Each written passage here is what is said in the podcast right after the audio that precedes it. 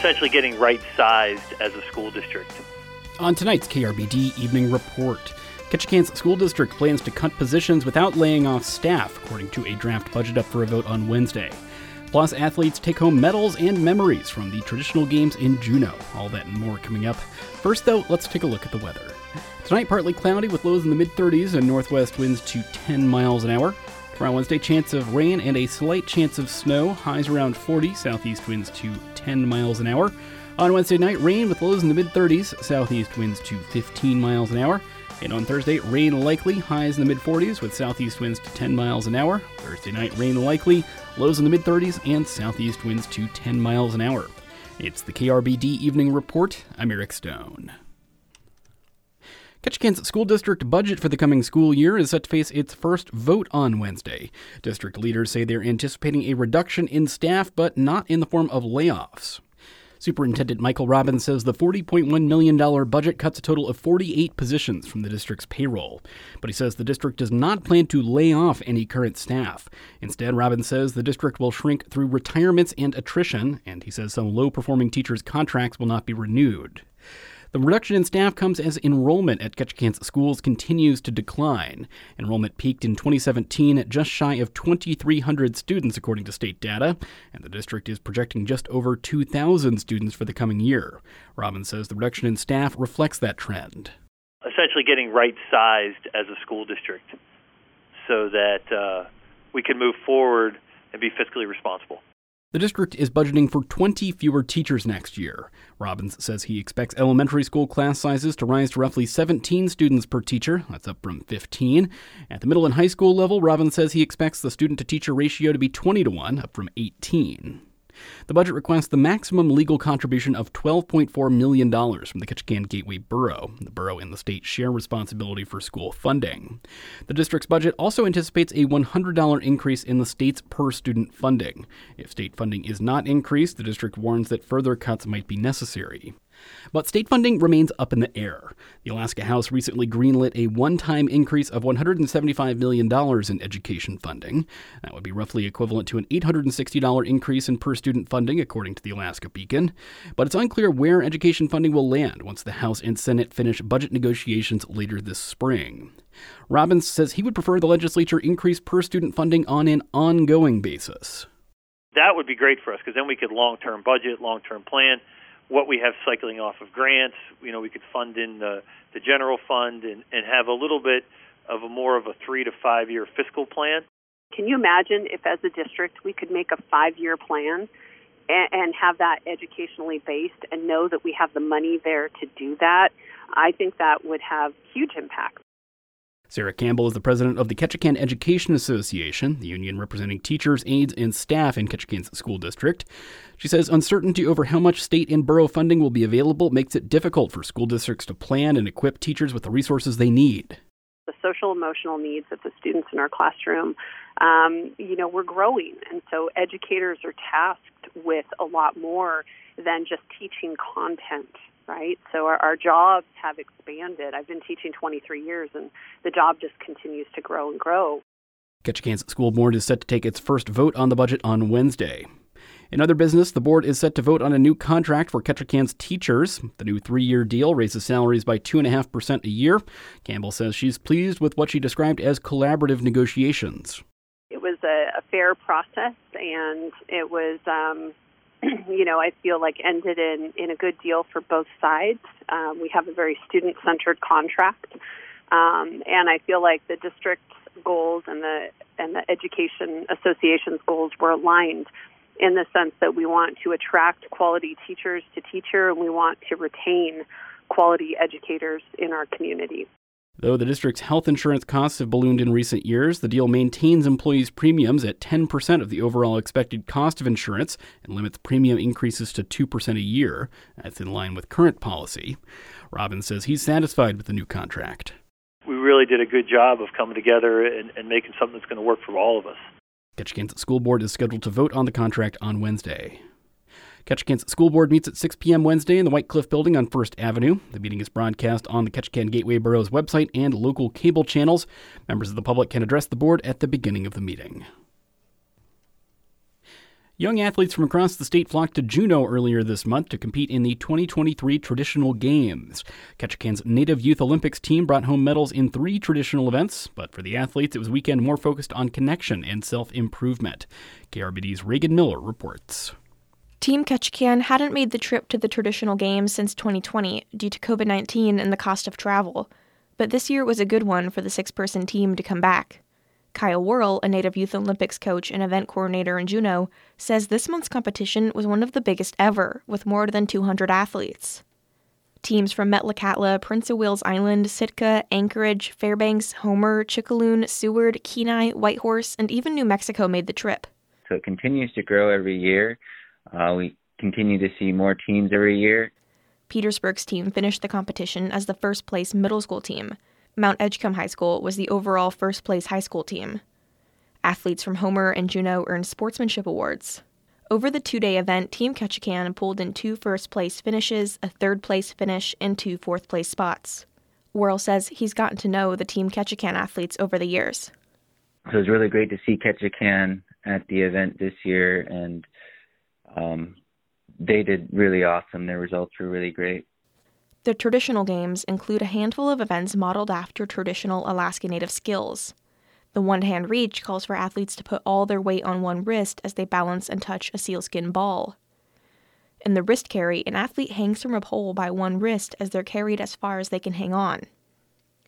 Ketchikan's Samson Oliver took first place for the wrist carry in the high school boys division, and Sophie Linda Agoni took first for the high school girls' one-hand reach. Henry Agoni earned third place for the middle school boys' one-hand reach and fourth place for the wrist carry.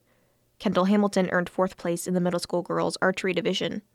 Even with those impressive scores, Worrell says there's more to the competition than clinching a medal or setting a record. It's all about learning, because you're going to be on the floor with the other athletes and they're going to give you advice and encouragement, and you're going to come out better than before. That's the mentality that Ketchikan's team took to Juneau. Starla Agoni is the team's coach. The energy was like no other energy, positive, very encouraging, a lot of support in the gyms. Agoni says that all of Ketchikan's athletes set new personal records. Ketchikan's Samson Oliver set a new wrist carry record. He hung on in the event for more than 200 feet.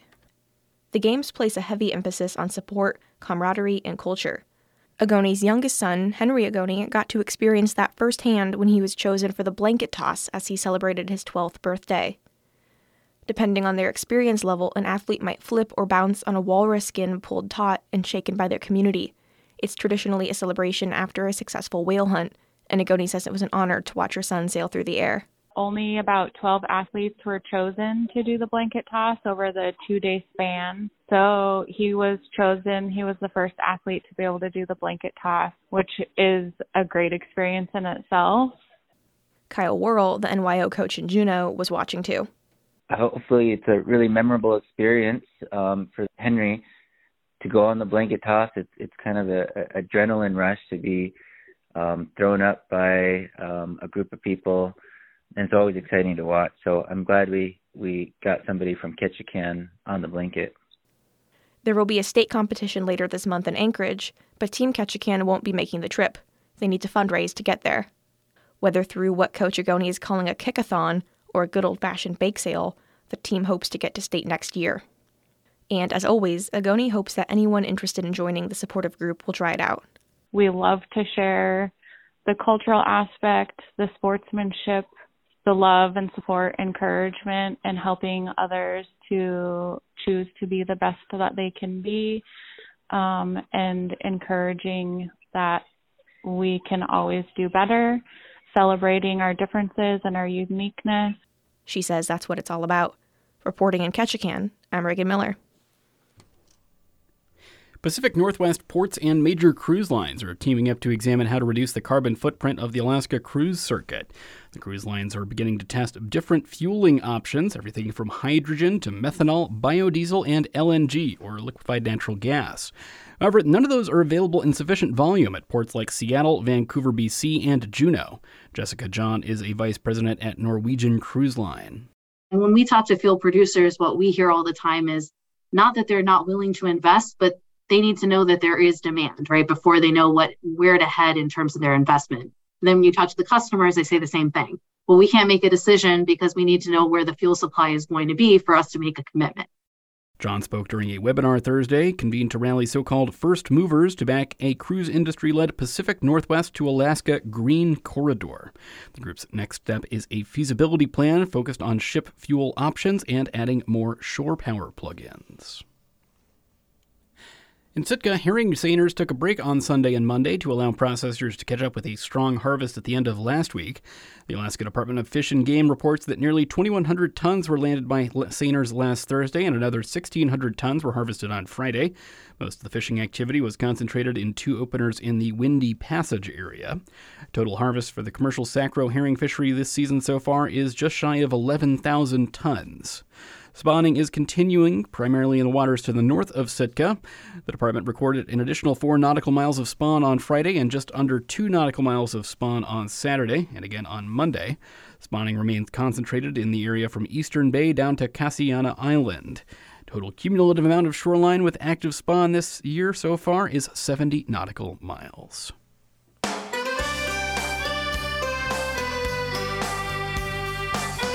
And that's it for tonight's edition of the KRBD Evening Report. Thanks so much for tuning in. You can get the show as a podcast on your favorite podcast app or on your smart speaker by asking it to play the KRBD Evening Report. We're in the middle of KRBD's spring fundraising campaign. We are looking to raise money for the station to keep the lights on and keep the news flowing. So if you appreciate local news, give us a call at 907-225-9655 during business hours or give any time online at krbd.org. Thanks so much. I'm Eric Stone.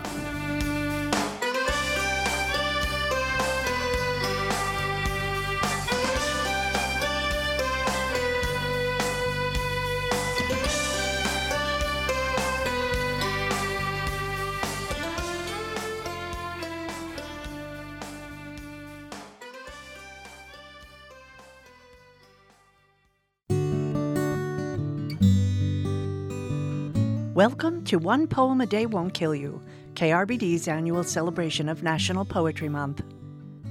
This is Robert Hall. The author is Gilbert McLeod. He has a fishing boat called Keeper. He wrote a book called Gilbert Said. I'm pretty sure a lot of your listeners might know who Gilbert McLeod is, but this is the poem that he wrote for my father. Its title is Old Hurricane Hall. We were fishing one day at Hole in the Wall, and along comes the go-getter, Old Hurricane Hall. He got that name from a 100-mile blow the day he got caught at Brocky Joe's. It blew so hard that darn day, it made old Lou get down and pray. He was in that windhole all alone. His only friend was his radio phone. Now he knew that if he dragged through that gut, he stood a good chance to lose his butt. So he ran that engine all day and night. To save his boat, he would have to fight. But when his skiff capsized, he said, "That's it." So he opened up his survival kit. He kept it near hand by the door, just in case he got blown to shore. He was cold and tired, but he felt no pain, for his survival kit was a squirt of grain. He told me later to be prepared for a squall and always carry a quart of grain alcohol. Stay tuned for more of One Poem a Day Won't Kill You throughout the month of April, here on KRBD Ketchikan.